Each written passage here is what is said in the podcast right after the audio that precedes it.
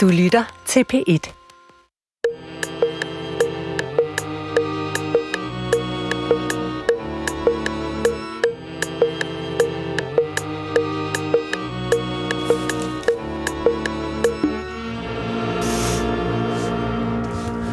Goddag, mit navn er Peter Lund Madsen, og rigtig hjertelig velkommen til Hjernekassen på P1, som i dag skal handle om det at være forældre til et barn med et handicap. Du lytter til Hjernekassen på P1 med Peter Lund Madsen. Og som jeg sagde i dagens meget korte indledning, så skal Hjernekassen på P1 i dag handle om det at være forældre til et barn med et handicap. Og min første gæst, det er dig, Pernille Bavngård, sekretariatsleder i Foreningen for Lige Vilkår. Er det rigtigt? Det er rigtigt. Og tak fordi du vil komme. Tak fordi jeg måtte komme. Og jeg vil lægge ud med det spørgsmål, som jeg altid lægger ud med. Og jeg siger også, det spørgsmål, jeg altid lægger ud med. Så nu må jeg snart til at finde på noget nyt. Jeg spørger simpelthen, vil du fortælle lidt om dig selv? Det vil jeg gerne, ja. Ja, jeg hedder Pernille, og øh, jeg er 55 år gammel, og som du sagde indledningsvis, så er jeg sekretariatsleder i en forening, der hedder For Lige Vilkår. Det er en forening, der er dannet af forældre, for forældre til børn med handicap. Øh, og den forening, den har jeg dannet sammen med to medmødre for øh, fem år siden. Vi har lige haft fem års jubilæum. Og den er dannet på baggrund af vores erfaringer med det at være handicapforældre.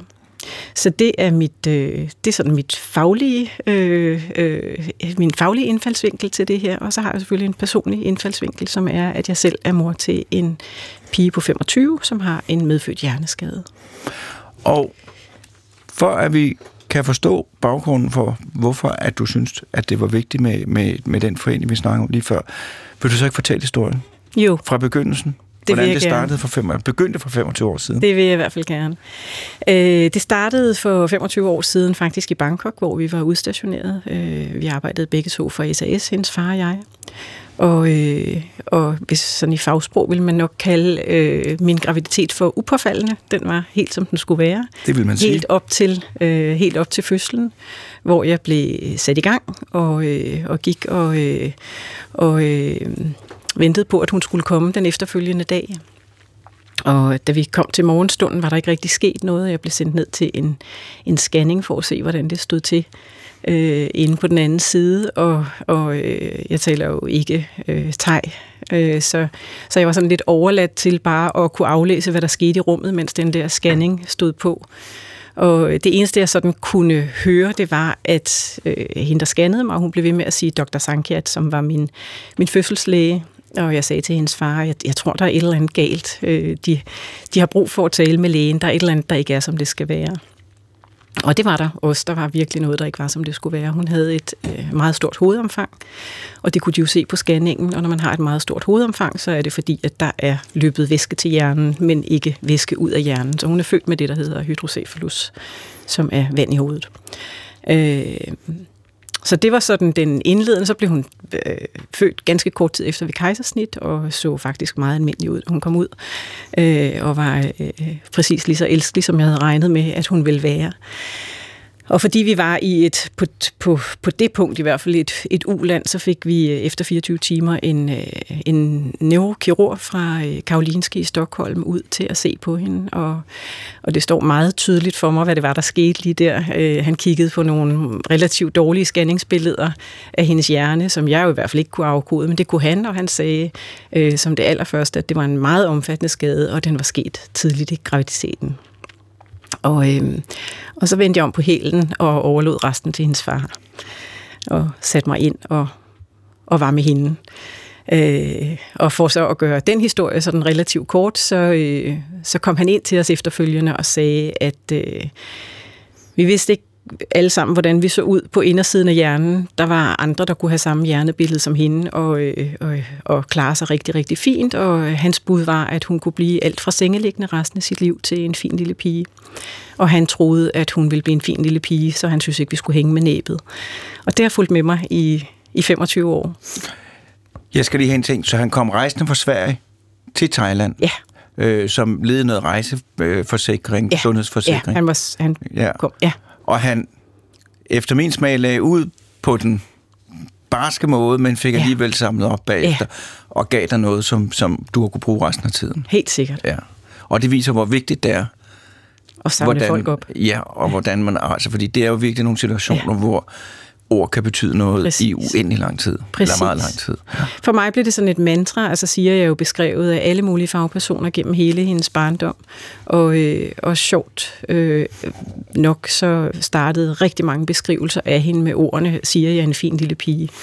Så det blev sådan en selvopfyldende profeti på en eller anden måde, det han havde sagt, som var det bedst tænkelige scenarie. Det var præcis det, hun blev. Og det er jo rigtigt, hvad han siger, fordi der er jo en, en fuldstændig utrolig evne for hjernen til at klare sig med meget lidt hjernemasse. Ja. Specielt hvis det opstår tidligt. Der er jo nogle, nogle, sådan nogle billeder, der går rundt i læge, lægekredse af, af mennesker, som er velfungerende, hvor man på røntgen kan se, at de har en hjerne, der er meget, meget mindre. Meget, meget, meget mindre Ja. end, øh, end, end andre hjerner. Ja. Og der var en, der er en berømt artikel, øh, den er fra et, et videnskabeligt tidsskrift, og så er der et billede af en meget lille hjerne i et hoved næsten fyldt med vand, og så står, det der er hjernen på en engelsk offentlig ansat. Ja. Og det dækker over, det er simpelthen en mand, ja. som har arbejdet, han har noget hovedpine, i, i 50'erne går til lægen, og får taget det der røntgenbillede, ja. der viser, at, Ja. at, at hans hjerne ikke er særlig stor. Præcis. Så, så det, han har jo fuldstændig ret i, ja. at, at man, man, du kan ikke skue hunden, hunden på hårene. Nej.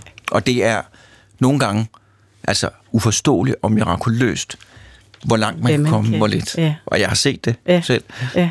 Godt. Undskyld. Nej, men det skal du ikke undskylde. Det er præcis sådan, det er. Og det er jo, øh, ja, det tænker det er jo også relevant at vide, at det er i hvert fald ikke et scanningsbillede, der fortæller, hvilken livskvalitet du Nej. får. Men er det dit første, er jeres første barn? Det er mit første barn, ja, Ja. ja. det er det. Og hvordan går det? Hvad, hvad, hvad sker der så? Jamen, så går det, så går det sådan, at øh, vi tager hjem med hende øh, kort tid efter. Hun bliver opereret, da hun er ganske lille øh, på Karolinske i, i Stockholm. Øh, og vi får selvfølgelig kontakt til nogle helt andre eksperter, som, som, øh, som kan se, at det er en hjerneblødning, hun har haft, og det er øh, højst sandsynligt blødningsrester eller rester fra hjerneblødningen, der har stoppet øh, ventriklerne, så væsken ikke kan forlade hjernen.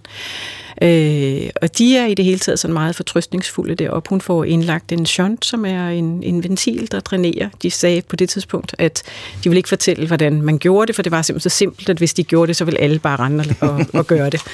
Øhm, så, så det er sådan et træk- og slip-system, som sørger for, at man drænerer væske fra hjernen. Og den ventil, hun har siddende i hjernen i dag, den fik hun for præcis 25 år siden. Den fik hun i december måned. Øh, det år, hun blev født i 97. Øh, og så har jeg så næsten lyst til at sige, and the rest is history. Altså derfra, så, så, øh, så, så levede vi et, øh, et øh, relativt almindeligt liv. Altså jeg, jeg tog tilbage til, øh, til Bangkok med hende en enkelt gang i troen, at vi skulle fortsætte vores liv derude. Og i den uge, hvor vi tog derud, da, dels så, så var det meget tydeligt øh, allerede på vej derud, at der var noget galt med hendes hovedomfang. Øh, så jeg kunne konstatere lige da vi landede derude, at det var vokset øh, for meget i forhold til, hvor meget det må, måtte vokse. Og så havde jeg en veninde derude, hvis søn og havde samme, øh, altså også hydrocephalus, og han blev opereret i samme uge. Og, øh, og det var en operation med alle mulige komplikationer, og, og jeg blev sådan lidt overtroisk og tænkte, at der var nogen, der forsøgte at fortælle mig, at vi skulle ikke bo i Bangkok, vi skulle, vi skulle finde et andet sted hen. Så jeg pakkede mine ting sammen og rejste hjem med hende, og så har vi boet i Danmark siden, siden da. Øh, og så øh, er det jo egentlig kun tiden, der sådan kan fortælle, hvad det her så øh, skal udvikle sig til, og, og den tid, den er ikke stoppet endnu. Hun udvikler sig stadig. Hun er 25 år i dag, som sagt, og hun udvikler sig stadig og tager stadigvæk nogle kvantespring udviklingsmæssigt. Øh, men hun har øh, mange ting med sig. Hun har en halvsidig spastisk lammelse, og hun har epilepsi, og hun har autisme, og hun har meget nedsat syn. Hun har stort set ikke noget syn på det ene øje, og meget nedsat syn på det andet øje. Så har hun selvfølgelig nogle kognitive udfordringer. Og hvad er det? kognitive udfordringer? Det er jo sådan noget med... Indlæringsvanskeligheder. Indlæringsvanskeligheder, ja. Ja, ja. ja. Øhm, så hun øh, har levet sit liv i, øh, hvad kan man sige, på, i specialsporet, øh, specialskole, specialinstitution, special efterskole. Øh, hun har fået en førtidspension, da hun blev 18 år, og arbejder i dag i, øh, i et serviceteam på Borgercenter Handicap her i København, hvor hun laver mødeforberedelse, altså kaffe og te, og, og øh, sætter frem og rydder af, og så videre. Og hvordan har det været, det forløb? Er, er, er, er hun... Hvad hedder hun? Hun hedder Siri. Siri, er Siri dit eneste barn? Nej, jeg har en dreng på øh, 13, som hedder Marius. Øh, og ham har jeg, altså det skal siges, at siges, far og jeg, vi gik fra hinanden lige før hendes etårs fødselsdag, og jeg har faktisk været alene med hende altid, så ham har jeg fået på egen hånd, da hun var 12,5. I et kæmpestort ønske om at få et barn mere, som det aller, aller vigtigste, og som det prime, den primære årsag, men også i sådan en bekymring for, øh, at hun en dag skulle blive alene, og det er jo en, det er jo en stor bekymring for rigtig mange handicapforældre, at, at øh, en eller anden dag, så er man der ikke længere til at være deres, øh, deres Hjælper omsorgs- og beskytter. og, beskytter og sådan noget, så, så er de overladt til professionel, hvis ikke de har anden familie. Så selvom at han ikke øh, at han er ikke en reservedel i hendes liv, men, men han er da vigtig for mig i forhold til, at, øh, at, at hun til enhver tid, altså til evig Hun tid... har en del af sin historie med sig. Ja, ja, præcis. Men nu siger du, så har hun så levet livet i specialsporet. Hvordan har det Ja. været? Jeg har to. Jeg har to børn, der har gået den slagende vej. Ja. Hvordan har det været anderledes? Det er, jo, det er jo anderledes på mange måder. Altså, der er to dele i det. Der er sådan den private del derhjemme, hvor at det jo øh, på mange måder kan være... Altså, jeg, jeg, jeg kan aldrig finde ud af, om jeg skal kalde det for ensomhed eller alenehed, for egentlig aldrig følt mig ensom. Jeg har masser af gode venner, og de har altid været der, de har altid stillet op.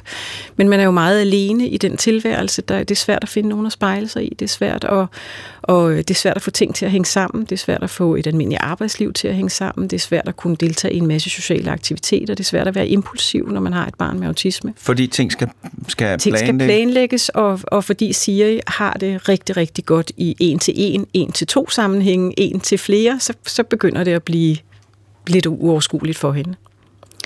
Øh, så det betyder selvfølgelig noget øh, hen i privaten, og jeg, jeg, jeg tænker også, at det er en af årsagen til, at jeg er forblevet single i al den tid, hun boede hjemme, fordi der var ikke rigtig det der rum til sådan at, og, øh, at genstarte mit eget liv.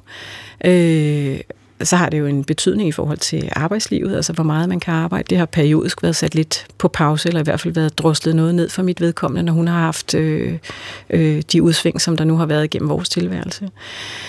Og så har det en kæmpe impact at blive, øh, altså indgå i et ufrivilligt partnerskab med det offentlige. Det synes jeg faktisk næsten er, er øh, den tungeste del af det at være handicapforældre. Og hvad er, hvad er problemet? Hvad er problemet? Ja, Hvor hvad er starte? problemet? Nej. Øh, problemet er, at vi, øh, at vi efter, efter min mening i dag ikke har et velfærdssamfund, der, der per automatik holder hånden under dem, som har behov for det.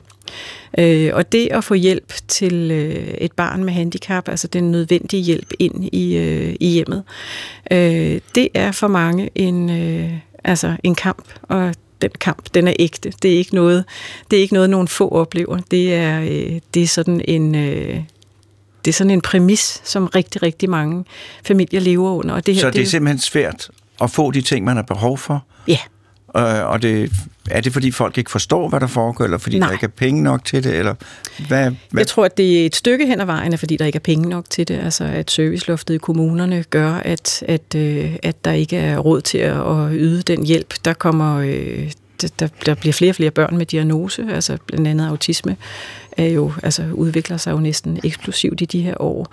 Øh, psykiske diagnoser også, altså øh, øh, depression, Psykiatriske diagnoser. psykiatriske øh, diagnoser, angst og, og øh, depression på bagkant af, af corona osv., men det her det har stået på i rigtig, rigtig mange år og gik sådan for alvor galt efter, at regionerne blev nedlagt, og det var kommunerne, der skulle begynde at håndtere det her område.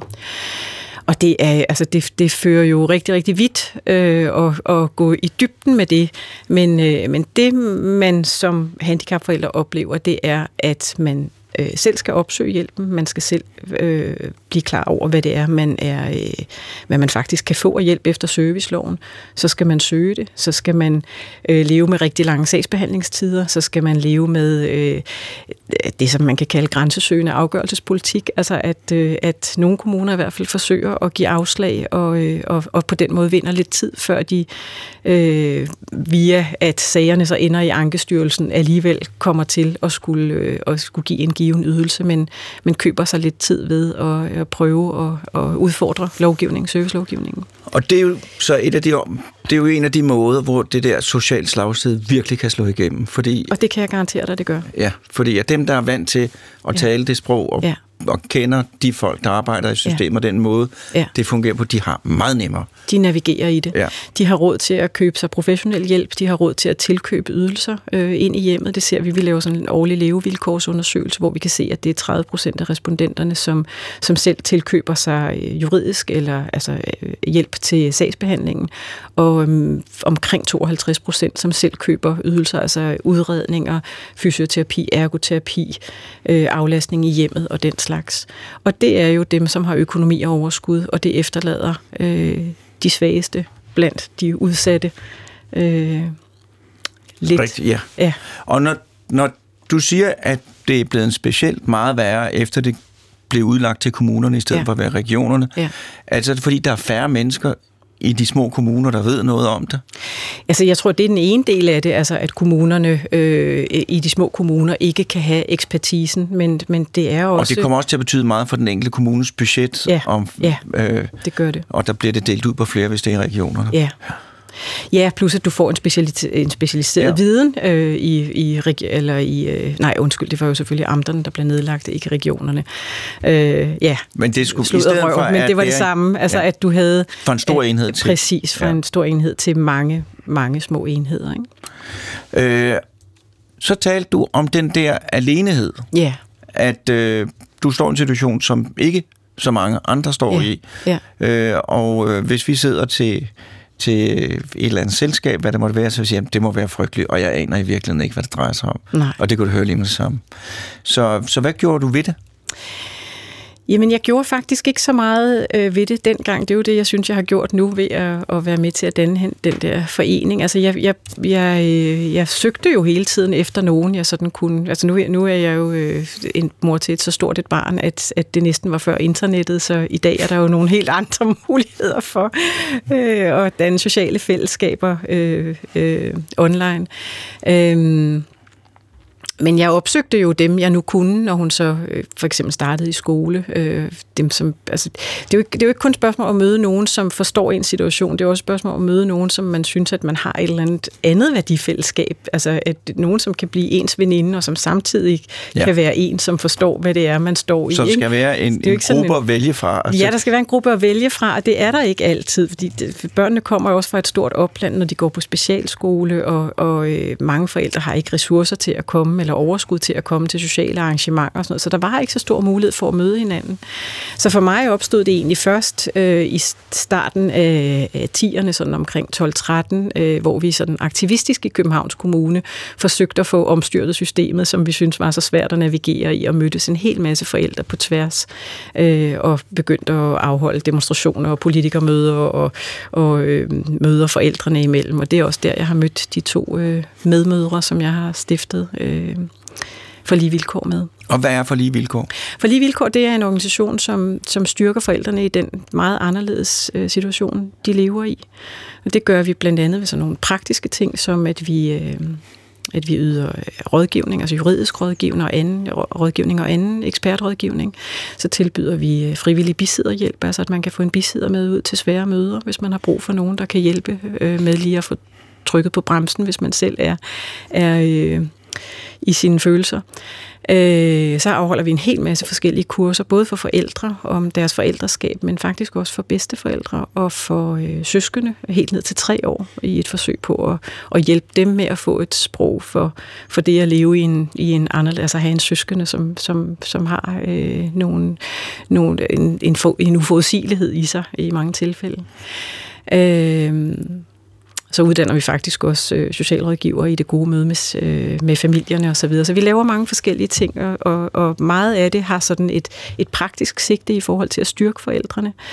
Men vigtigst af alt, så kan vi se, at de aktiviteter, vi laver, hvor vi fører forældrene sammen, det er, at vi giver dem et rum, hvor de kan spejle sig i hinanden, og hvor de kan få en, en samhørighed med nogle andre, uden at skulle bruge alt for mange ord på at forklare, hvordan deres livssituation er. Og det er ofte den tilbagemelding, vi får, at det er faktisk det, der giver dem mest, det er at komme ind et sted, hvor de sidder i en gruppe med 25 andre forældre, som nikker til det, de fortæller, øh, og som lever med, at de græder, mens de fortæller det, og som kaperer, at de deler nogle meget, meget svære følelser. Øh, der er jo der kan jo være mange svære følelser. Hvad kan i det forhold. være for eksempel? Jamen, det, det kan jo for eksempel være, at man ikke kan holde sit eget barn ud.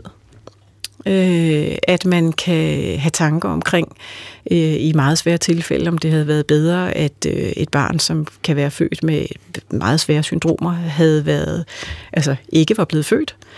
Og det er jo nogle kæmpe, kæmpe store følelser at sidde med, og det kan være meget svært at sige til udenforstående, fordi det kan være meget svært at sætte sig ind i, at man overhovedet kan få den tanke om sit barn.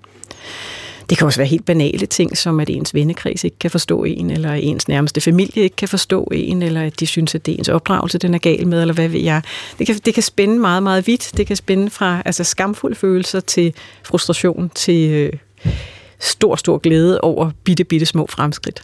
Så, så Men det er jo, altså, det der, du siger, at måske det vigtigste, eller i hvert fald noget af det vigtige, det er det der med, at man møder nogen i den samme situation. Det, Ja. det oplever jeg stort set ligegyldigt, hvad det er for nogle forskellige Ja. ting. Ja. At, øh, ja, øh, jeg havde en, hvis, hvis datter led af svær angst, og så gik, begyndte de at gå til noget kognitiv terapi i grupper, og så spurgte hun så datteren, om det havde hjulpet hende bagefter. Ja, det var meget godt, men det bedste var, Ja. at hun havde mødt en hel masse, der Ja, var ligesom hende. Ikke? præcis. Og det er jo... Øh, det er jo altid et godt råd at give i stort set hvilken som helst situation. Ja. Opsøg nogen i den samme situation, fordi det er det eneste sted, øh, at man...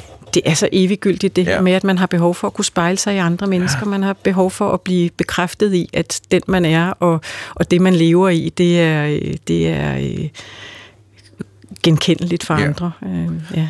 Hvor stort, hvor, hvor, hvor, mange mennesker, hvor mange mennesker i Danmark eller i København, altså hvor, hvor, hvor mange mennesker drejer det sig om? Hvor mange medlemmer har I? Vi har 800 medlemmer, 800. men vi har næsten tre... Altså man behøver ikke at være medlem hos os for at deltage i vores kursusaktiviteter, for eksempel. Det, det er igen tilbage til det her med, at vi skal ikke efterlade nogen på perronen. Så hos os kan man faktisk få stort set alle tilbud uden at være medlem. Øh, undtagen lige ekspertrådgivning af vores bisidder, og det er fordi, det er en knap ressource, men ellers så kan man deltage uden at være medlem. Så vi har øh, om, omkring 3.500 på kursusforløb i løbet af et år. I løbet af... Ja. Og hvor mange tror du, der, der kunne være kandidater til at være medlem? Har du nogen fornemmelse af det? Det, det er svært. Altså, vi, regis- vi registrerer jo ikke Nej. øh, mennesker med handicap i Danmark, så det kan være svært at finde frem til et præcist tal. Jeg ved, at øh, Birgitte havde forsøgt sig og, med at finde ud af, hvor mange det drejede sig om. Så jeg ved ikke, om hun har et bedre bud på et tal. Jeg har simpelthen ikke lige øh, et Men hvad, tal på, hvad, på hvad gør man, hvis man gerne vil i kontakt med jer? Så ringer man til os. Altså, man kan ringe til os og bare at få almindelig sparring på telefonen, hvis man har brug for Og hvor finder man nummeret henne? Det finder man inde på www.forlige.dk. www, det er noget, der hedder internettet. www.forlige.dk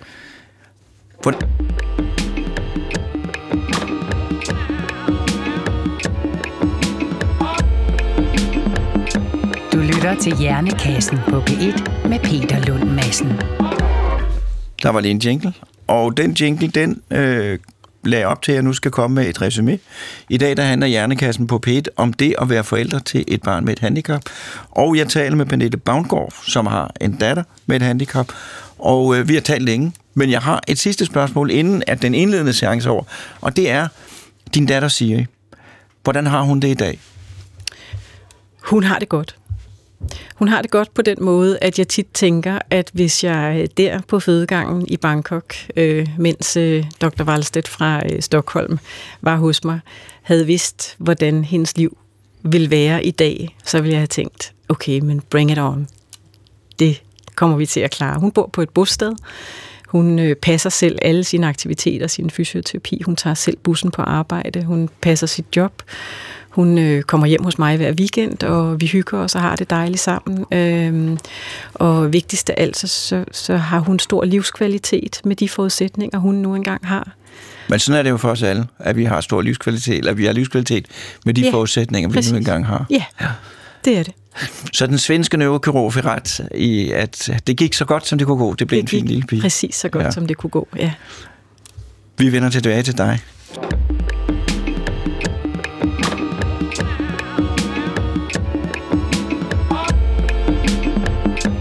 Lytter til Hjernekassen på P1 med Peter Lund Madsen. som i dag er fyldt med jingler. Øh, og min næste gæst, det er Birgitte Sølstein, psykolog, selvstændig, og så er du også vært på podcasten, er det det, det hedder nu om dagen, Psykologen i Øret. Velkommen til dig, og vil du ikke også fortælle lidt om dig selv? Tak. Jo, det vil jeg. Jeg øh, hedder Birgitte Sølstein, som du sagde. Jeg er psykolog selvstændig. Jeg har været det en del år. Og øh, jeg havde nogle år med en ganske almindelig psykologpraksis og konsulentopgaver og supervision og alt det, så mange psykologopgaver består af. Men øh, så for nogle år siden, så blev jeg nødt til at lægge mit arbejdsliv om på grund af min søn, som jeg sikkert kommer til at fortælle mere om lige om lidt. Du må gøre det lige, når du vil. Og så, øh, ja, det er en lang historie, hvordan jeg gjorde det, men øh, det er så en af årsagerne til, at jeg har min podcast, og jeg har udviklet nogle online-forløb og arbejder meget hjemmefra i dag. Så øh, det er mit arbejdsliv, og ellers så er jeg gift med Paul og mor til Mads og Lea. Mads er 13, og Lea er 9. Ja.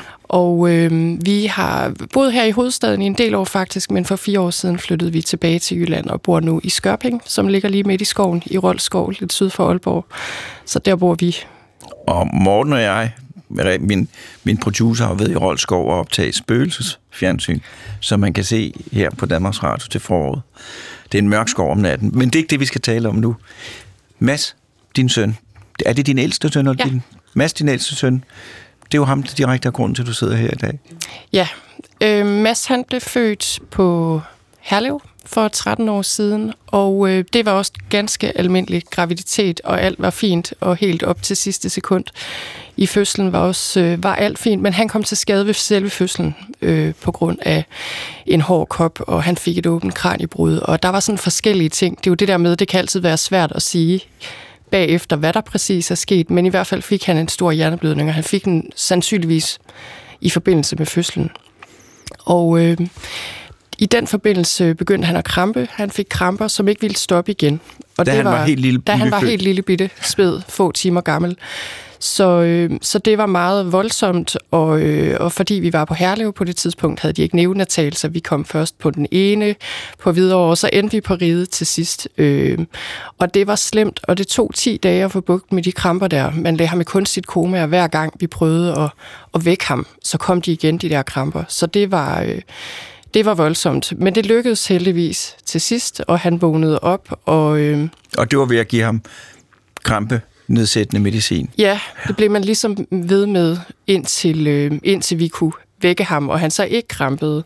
Så, øh, og så var vi der, øh, der på hospitalet og skulle lige komme os øh, bare nogenlunde over den omgang, min mand og jeg. Og jeg skal jo lige sige, det at have et barn, der gør, det er meget voldsomt.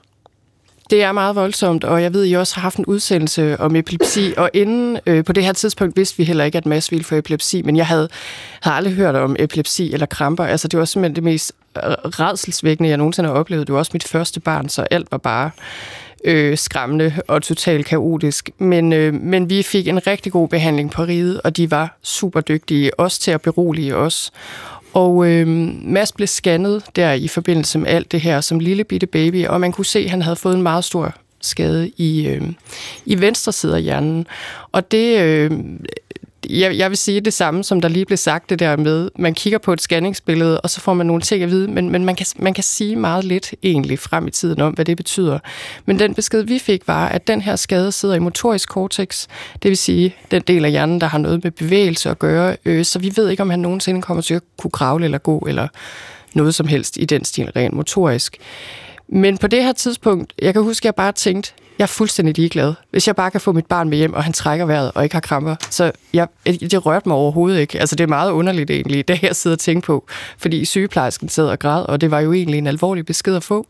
Men det betød simpelthen ikke noget lige der. Øhm, og så kunne vi så se ret hurtigt, at, øh, at der var grænser for, hvor stort et fysisk handicap han havde, fordi han bevægede sig, men den lille, hans højre side hang. Det er jo sådan, når man har en skade i hjernen i venstre side, så er det den højre side af kroppen, der er påvirket. Så den hang fuldstændig øh, armen og benen, benet, og han sådan kravlede rundt, sådan slæbt nærmest den der ene side efter sig. Men fordi vi, øh, vi vidste det her allerede på det tidspunkt, så startede han med genoptræning. Og som lille, bitte, bitte baby. Øh, og, og i dag kan man ikke se på Mads, han har et fysisk handicap overhovedet ganske lidt finmotorisk har han af problemer sådan med lynlåse og kniv og gaffel og sådan noget, men det er meget lidt. Man skal, man skal lægge mærke til eller kende ham godt før. At... Man skal kende ham godt. Man skal ja. være en erfaren fysioterapeut, vil jeg sige, for at kunne se det på lang afstand.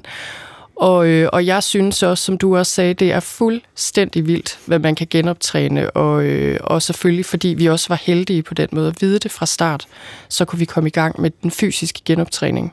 Men det er jo fordi, og det ved du godt, men nu siger det til generel information, øh, det er jo fordi, at der, den der nyfødte hjerne, den har et stort overskud af hjerne, nervecelleforbindelser, øh, og den er virkelig klar til at modtage øh, indlæring, og derfor har den, i modsætning til voksenhjernen, enormt mange andre områder, der kan overtage de funktioner, som ellers skulle være varetaget af det, der er gået i stykker. Så den er virkelig klar. Det, der er ja. det chokerende, det er bare, hvor meget. Øh. Lige præcis. Og jeg tror, jeg føler mig lidt heldig, at jeg også er psykolog, fordi jeg vidste, at hjernen er så foranderlig. Og så det havde jeg, jeg havde meget stor tiltro til den der lille babyhjerne. Så, øh, så det var rigtig godt, og det føler vi os jo enormt heldige med.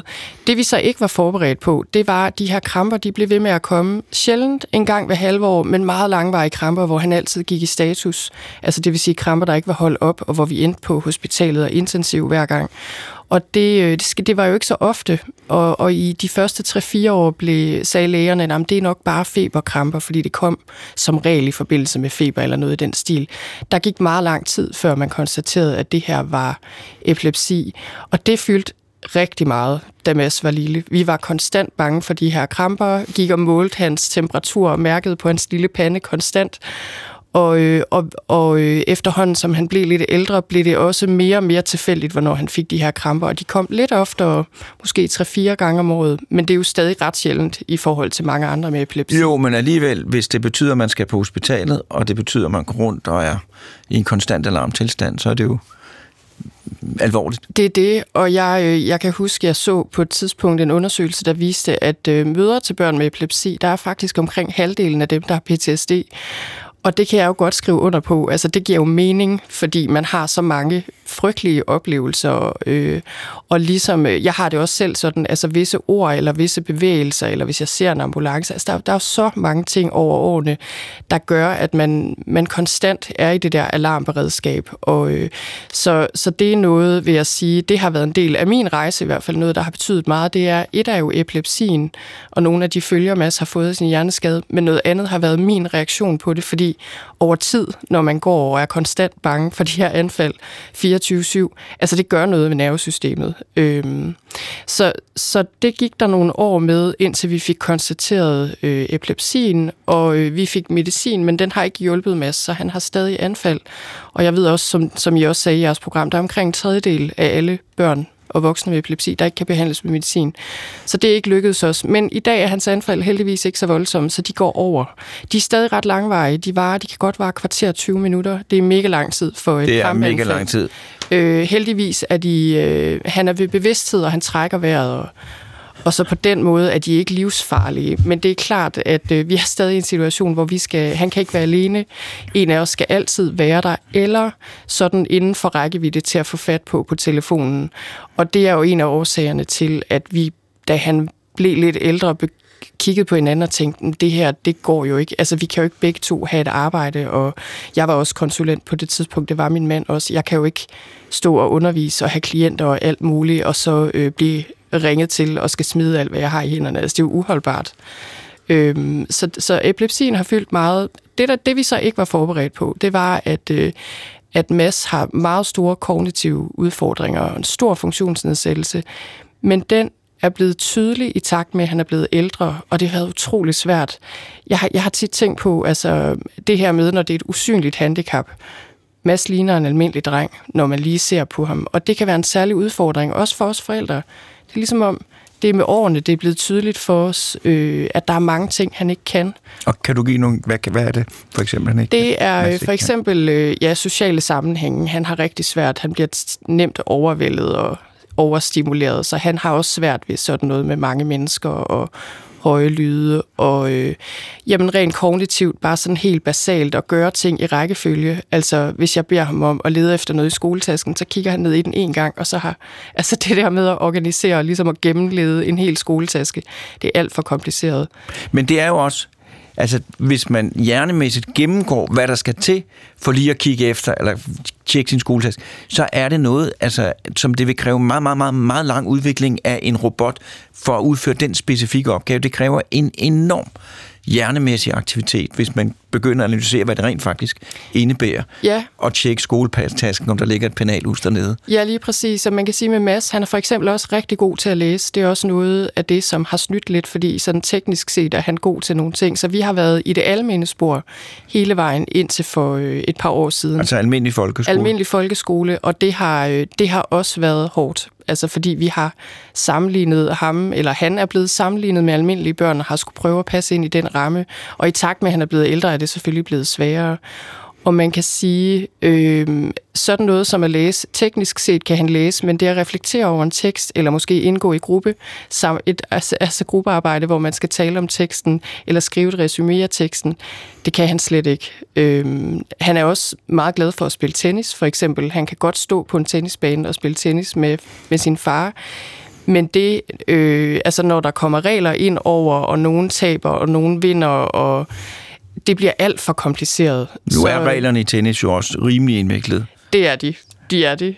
Øh, og, og så noget som trafikken er også, han kan godt begå sig i trafikken, og så alligevel ikke helt, fordi han er for uopmærksom og, øh, og bliver afledt. Så han, han blev engang kørt ned, for eksempel på vej til skole, og det var et par år siden, hvor det, det var først der, det gik op for os. Han kan måske alligevel ikke helt navigere, selvom på lige umiddelbart virker det som om, han kan, men en gang imellem glipper det, fordi han tænker på noget, eller ser en anden, eller har travlt med noget, og, og har rigtig svært ved at orientere sig. Og det er et problem, kan det blive et problem med sådan noget med at blive drillet, og mere end bare at være udenfor, og så blive drillet? Har, har, har Mads ja, været udsat for det? Altså, jeg vil sige, vi har ikke været udsat for det i stor stil, også fordi vi har haft øh, rigtig god hjælp fra lærere, og på den måde er det blevet løst. Men der er ingen tvivl om, at hans skolegang, indtil han kom over i specialsporet, den var hård. Øh, fordi der vil, der vil jo altid være nogen. Sådan er det jo i en klasse. Der vil være nogen, og de er tit ude efter det svageste led, og der er ingen tvivl om, at han var et nemt offer, fordi han blev nemt ked af det, og han blev nemt frustreret, og der var mange ting, han ikke forstod. Øh, Mads er en rigtig glad og, hvad skal man sige, også lidt naiv dreng. Altså, han, han har ingen bagtanker, og det tror han heller ikke andre mennesker har. Så man kan nemt bilde ham noget ind og få ham til ting, og, og på den måde jo, der, der har han været et let offer. Øh, jeg vil sige, jeg synes, vi er den der undtagelse, der bekræfter reglen i folkeskolen. Jeg synes, vi fik utrolig meget hjælp til Mads. Altså, de gjorde alt, hvad de kunne, både fagligt og socialt og pædagogisk. Og jeg tror også, det var derfor, det gik så længe, som det gik. Øh, men jeg vil sige, for os som forældre har det været en meget ensom rejse, og også igen det der med et billede, der tydeligt bliver klart over årene af, hvor store udfordringer han egentlig har. Øh, og fordi vi har begået os i almindelige sammenhænge, altså med andre almindelige forældre, så, øh, så vil jeg sige, det har været svært, og, og der har været rigtig mange forældremøder, jeg har skulle til, hvor jeg ligesom har haft det sådan, jeg skal ligesom pakke mig selv ind, altså, og mit, mit hjerte og det hele, jeg skal ligesom virkelig altså, man mig op til at tage det her, til det her forældremøde, fordi folk sad og snakkede om udfordringer, hvor jeg tænkte, okay, altså, det I har, det er jo bare almindelige problemer øh, det, det var utrolig svært at føle det der forældrefællesskab, og, så, og, og der følte jeg mig udenfor, simpelthen. Altså selvom jeg jo i, i teorien sad der og, og hyggede mig med de andre forældre. På samme måde som det, du hørte Pernille beskrive ja. øh, før. Hvordan har Mads det i dag? Han har det godt. Øh, det har været en stor, stor hjælp for os at få ham over i specialsporet. Øh, det var også en stor sorg, selvfølgelig, fordi for os var det aldrig helt klart, ville Mads kunne komme til at klare sig selv. Hvad, altså, for os var det en stor ting, ligesom at tage det skridt. Men, øh, men da han begyndte at mistrives i folkeskolen, eller i det almindelige spor, der kunne vi se, at, øh, at vi havde brug for at flytte ham. Og i dag, han har det godt. Han er heldigvis øh, grundlæggende set en utrolig glad dreng. Øh, det, der er stadig er svært, det er, at han kan være øh, ensom nogle gange, fordi det kan være svært for ham, det sociale. Men han, han er en meget social dreng og vil utrolig gerne være sammen med andre børn. Men det kan være svært at finde nogen, fordi han er ikke aldersvarende, og, og det kan være svært at finde nogen. Øhm, han er også rigtig bange for, for sin anfald stadigvæk. Han bliver enormt bange, og er også bange for at være alene, selvfølgelig. Øh, der er mange ting, han ikke, øh, han ikke kan, men som han gerne vil. Han er 13 nu. Han vil egentlig super gerne være alene hjemme, og ligesom bare lige have lidt space. Og samtidig så kan det bare ikke helt lade sig gøre, fordi han er i epilepsi. Så, så jeg tror, han er også ved at have en alder, hvor han begynder at reflektere lidt mere over, hvad det her betyder. Øhm, og at han er anderledes. Han kan for eksempel ikke lide ordet handicap, fordi han synes, det lyder som om, der er noget i vejen med ham. Så vi, det snakker vi meget om derhjemme. Hvad kan man så kalde det? En og hvad, hvad, hvad, hvad, hvad, hvad vil Mads øhm, Jamen, jeg tror, vi snakker nogle gange om det der med funktionsnedsættelse, og at der er nogle ting, man har brug for hjælp til. Øh, og sådan noget. Men det er, det er lidt et dilemma, synes jeg, når man har et barn, hvor man kan sige, på mange måder er han en almindelig dreng, og han ligner i hvert fald en almindelig dreng. Og det der med selvforståelsen også, hvordan i tale sætter man det som forældre, det, det synes jeg øh, er en udfordring. Altså det er noget, vi, vi jo ældre han bliver i hvert fald, snakker meget om, hvordan, hvordan kan vi gøre det her, både i forhold til os selv som forældre, øh, men også især i forhold til ham. Det kan jeg godt forstå. Fordi nu er han jo 13, og skal til at finde ud af, hvem han er, og hvad han skal, og sådan noget der. Hvad er dine øh, fremtidsdrømme på Masses vegne? Altså, min fremtidsdrømme er, at øh, epilepsien den forsvinder, fordi den fylder meget. Det kan man sige. Det er jeg jo ikke herover, men, øh, men det, det kunne jeg ønske for ham, fordi det ville betyde meget. Men ellers så vil jeg helt klart sige, at øh, det at komme i nogle rammer, der passer til ham. For eksempel at få, når han når så langt, måske få en særligt tilrettelagt ungdomsuddannelse og komme videre og få et arbejde, som, øh, som han kan passe på den måde, han nu kan. Det vil virkelig være mit store ønske. Og så, øh, som der også blev sagt lige før, det der med, at der er nogen til at passe på ham, øh, også på sigt, når vi ikke er her længere, det er selvfølgelig også noget, jeg, jeg ønsker og håber, altså, at, øh, at der vil være nogen til at passe på ham i det omfang, han har brug for det. Så fortæller du, at øh, på et tidspunkt, der måtte de gøre familiemæssigt, at der var en, der måtte blive hjemme, og det blev så dig. Øh, og hvad gjorde du så? Jamen det jeg gjorde, øh, altså i første omgang tænkte vi jo, vi må hen til kommunen, og så må vi snakke med dem, fordi vi har et barn, der ikke kan være alene. En af os må holde op med at arbejde. Vi må kunne få noget hjælp. Og det blev også en oplevelse, hvor jeg tænkte, enten så kommer jeg til at råbe meget højt af nogen på kommunen, og det må man ikke. Øh, og, øh, og det her, det bliver noget, der koster utrolig mange ressourcer. Og så tænkte jeg ind i mig selv, jeg tror, det er bedre, at jeg bruger de ressourcer et andet sted. Og det er jo en utrolig privilegeret øh, mulighed at have for mig som psykolog, fordi jeg allerede var selvstændig og havde noget erfaring at trække på, havde også arbejdet en del år allerede. Så det er jeg jo godt klar over, det er ikke alle, der har den mulighed. Men, men jeg besluttede mig for, at øh, jeg måtte finde på, hvordan jeg kunne bruge mit psykologfag på en måde, hvor jeg kunne arbejde hjemmefra og være meget fleksibel, så jeg netop kunne tage telefonen og komme, når der var noget. Øhm, og så i første omgang udviklede jeg et online-baseret forløb til stressramte, fordi det havde jeg tænkt på i overvis alligevel øh, i privat praksis, fordi jeg kunne se en mulighed der, og også et behov for det, og, øh, og så med årene er det vokset og blevet noget, jeg kan leve af, og det er jo super dejligt også, og altså i dag er jeg rigtig glad for mit arbejdsliv. Og det, øh, det har selvfølgelig været det, der har gjort, at vi har kunnet, øh, altså, kunne klare det selv. Men jeg vil sige, i bagklogskabens klarlys kan jeg også se, at det, at jeg bare tænkte, vi klarer det selv. Øh, fordi det betyder jo også, at man har mere kontrol over situationen og ikke er afhængig af andre. Det har været rigtig godt på nogle måder, men det har også betydet, at vi ikke har fået noget hjælp overhovedet. Og det kan jeg se, at det kunne jeg godt have brugt. Øh, jeg kunne godt have brugt noget hjælp. Til for eksempel? Til for eksempel øh, at få passet med noget mere, for eksempel, så vi også kunne, øh, ja, altså at min mand og jeg kunne gøre nogle ting selv, eller kunne være mere gøre ting sammen med hans lille søster, som Mads har svært ved. Vi kunne simpelthen godt have haft noget mere brug for hjælp til Mads, og øh, så kunne jeg især også godt have haft brug for noget mere fællesskab, og, øh, og simpelthen møde nogle flere møder i samme situation. Øh, jeg, for mit vedkommende tænker jeg, det går lidt begge veje, fordi jeg har også trukket mig meget fra det. Fordi jeg har, der var simpelthen i lang tid, var jeg også plaget så meget af angst, at jeg havde svært ved. Jeg har ellers aldrig været af naturen person, der var nervøs i sociale sammenhæng, men det blev jeg. Øh, nok på grund af den her PTSD og ligesom mit nervesystem, der bare var helt oppe at ringe. Så det blev faktisk helt vildt svært, det der med at opsøge noget socialt, selvom jeg godt vidste, at jeg havde brug for det. Og det tror jeg altså også mange i den situation øh, med handicappede børn, hvor man bare ligger fuldstændig underdrejet for at få det hele til at hænge sammen og måske har det skidt, altså enten har angst eller er meget ked af det, eller hvad nu, altså så er det faktisk rigtig svært også lige at finde ressourcer til, også lige at finde en mødergruppe, som, som der også blev sagt, det er som at finde nål i en høstak, ikke? fordi det, der er ikke så mange øh, at vælge imellem som, som med almindelige forældre. Så, så i mange år har jeg, øh, det er først for, for ret så nylig, jeg har fået overskud til at begynde at tænke, okay, nu, nu bliver jeg simpelthen nødt til at, øh, at, at finde nogen, jeg også kan læne mig op af.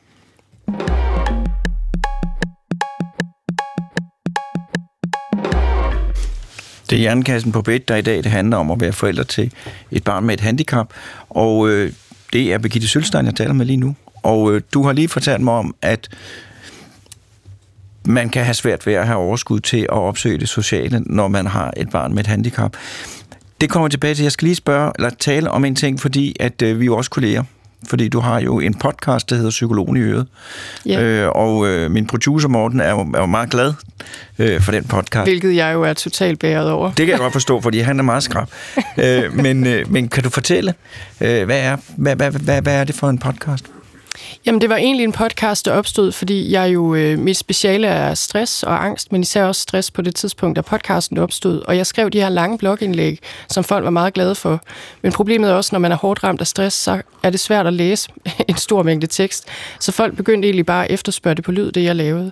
Og øh, så kendte jeg en podcast-producer på det tidspunkt, der sagde til mig, jamen, så skal du jo bare lave en podcast, ligesom, og snakke om de her ting, i stedet for at skrive om dem. Og jeg tænkte, okay, det vidste jeg jo ikke, hvordan man gjorde, men det gav jo egentlig god mening, og jeg lyttede selv meget til podcast på det tidspunkt, og elskede det medie, så jeg kunne godt se det for mig, og så begyndte jeg at lave den her podcast, øh, egentlig bare som sådan en lille udvidelse af min blog. Men så på en eller anden måde, så, så er den vokset med årene. Øh, jeg har lavet en episode om, om ugen nu i nogle år, og mange lytter til den, og jeg får rigtig meget respons for den, øh, på den, og er ligesom blevet ved, egentlig også, fordi jeg bare hele tiden får den her respons. Så øh, i den podcast, der taler jeg meget om... Øh, om stress og angst, og jeg taler egentlig også bare meget om det her med, hvordan, øh, jamen, hvordan trives vi i vores liv, hvordan lever vi, vi med alle de ting, der er svære på en ordentlig måde, hvordan, øh, jeg tror, jeg prøver noget af det, jeg prøver, det er også at sætte ord på ting, altså simpelthen også for at normalisere ting lidt, ikke? fordi jeg tror, at problemerne opstår tit også, når vi, er, når vi føler os forkerte og, og er isoleret med ting, at der kan ting blive meget store og meget vanskelige, så det hjælper nogle gange det her, når folk sidder og siger i en podcast, jamen prøv at høre, Altså, jeg, øh, jeg har også angst, og jeg kan få det vildt dårligt, når jeg skal de mest almindelige ting, som ned i Rema, og det er da super mærkeligt, men altså, det der, altså, der er mange, der har det sådan, og det er sådan set bare, hvad det er, ikke? Øh, og måske også få en forklaring på det, hvorfor gør nervesystemet sådan. Så øh, ja, det er det. Der er spillet meget tid i menneskehedens historie på at være nervøs over, at man var den eneste, der havde det. Jeg kan huske, da jeg var en lille dreng, så kunne jeg høre, når jeg selv sang mit spyt, men jeg kunne ikke høre, når andre sang deres spyt, og så kiggede rundt jeg er den eneste i hele verden, der kan høre, øh, når jeg synger mit spyt, men øh, der fandt jeg så sammenhæng. Men, men i en mere udvidet forstand, så, jamen, så er det faktisk et billede på, hvordan det er. Men kendte du til øh, Begittes, nej, kendte du til Pernilles for, for, for lige vilkår forening?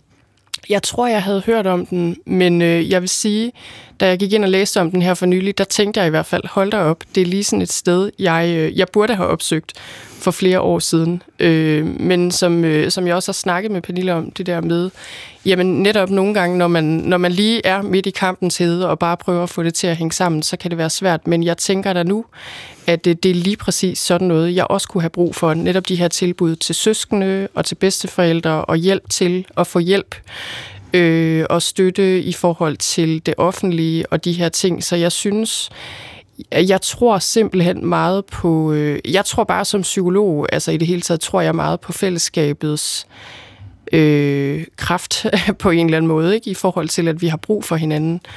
Og jeg tænker, at der er så meget brug for sådan en forening, og også at, øh, at mange, mange mennesker har brug for det, fordi jeg skulle lave et foredrag for forældre her for ikke så længe siden, hvor jeg var ved at kigge på nogle tal, det der med, hvor mange børn med handicap har vi egentlig i Danmark? Vi har rigtig mange. Hvor mange voksne med handicap, som også har forældre, har vi?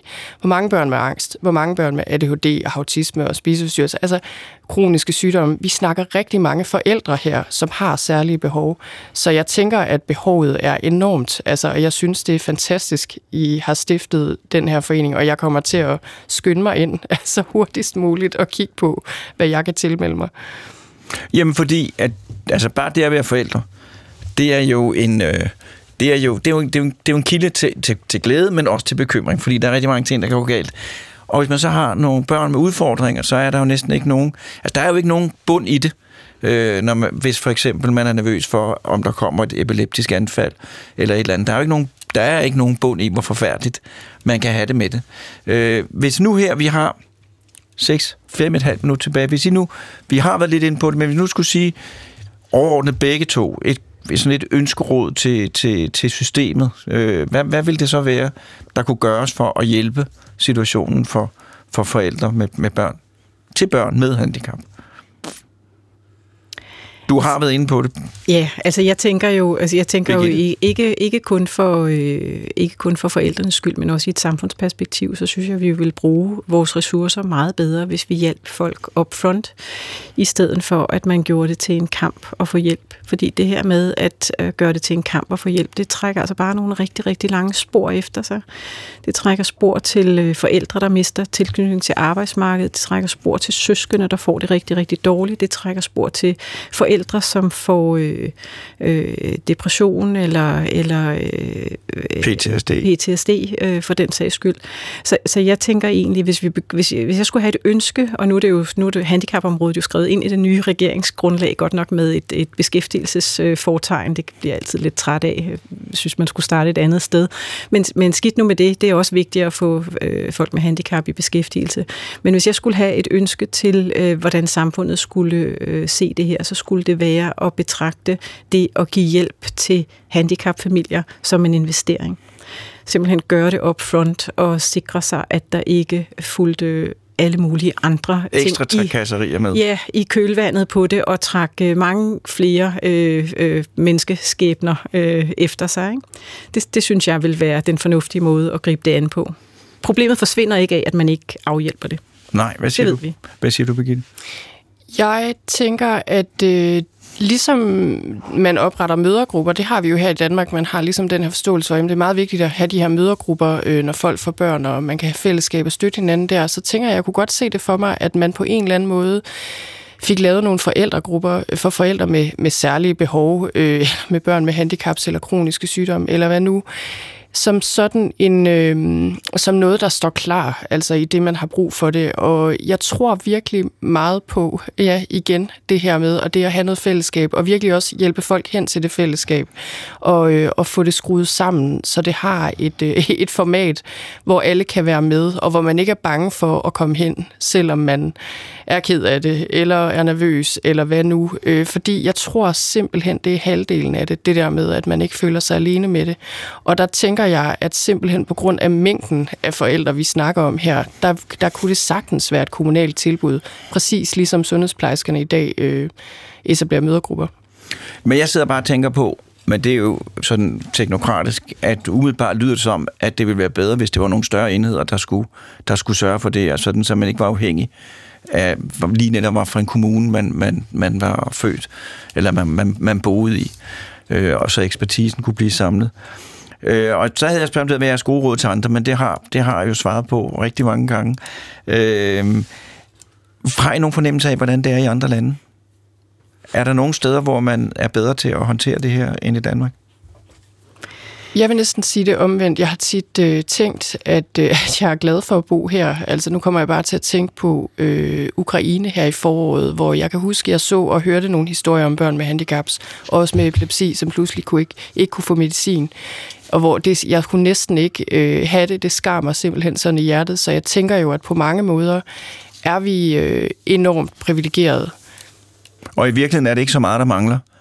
Øh, når vi snakker om, at en, en, en, en større øh, erkendelse af, at, at problemet bliver ikke løst af at gøre, gøre det besværligt for folk.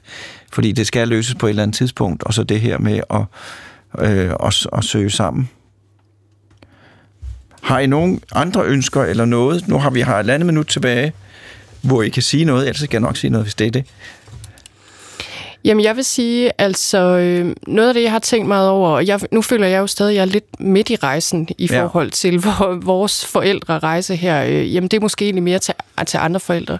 Det der med at se det i det lange perspektiv, og virkelig tænke på, det her, det er en lang rejse, og det er okay, hvis man føler, man ikke forstår noget som helst, og føler, man ikke kan overkomme det, fordi det, det tager noget tid at lande på benene, og der kommer den dag, hvor man bedre kan kan, kan hjælpe sig selv, og også ligesom øh, føle, at man lander lidt mere i det. Så det er nok også bare for at give lidt håb til dem derude. Og der sidder Pernille jo som, som, som, som en, af, en af de heldige, eller jeg ved ikke, hvad man skal sige. Ja, men det som er i hvert jo, fald, ja, det er i hvert fald noget, vi bruger energi på, sådan at fortælle, at øh, selv når det ser aller, aller sortest ud, så, så kan man næsten altid sige, at det er en fase. Der er, der er noget på den anden side af den der fase, og så kan det godt være, at man igen ender på, øh, altså, at, at det, det, der er store udsving i de liv, øh, vi lever. Øh, der er også den her cirkulære sorg, ikke? at man hele tiden kan blive kastet tilbage til noget, som er rigtig svært og stort og sorgfuldt, men, men der er næsten altid også et lys for enden af tunnelen, hvor... Øh, fordi sådan som du har det med siger i dag, så er det fuldstændig, som det skal være. Det er det absolut bedste, jeg kunne ønske mig med de forudsætninger, der blev givet til os. Tak, og jeg vil gerne sige tak til jer begge to. Og tak til Morten, produceren. Øh, og øh, det var, hvad vi havde valgt at bringe, er det ikke sådan, man siger, i Hjernekassen på p i dag. Øh, og øh, det vil jeg bare sige tak for, at I vil lytte med. Og der kommer en Hjernekassen igen i næste uge.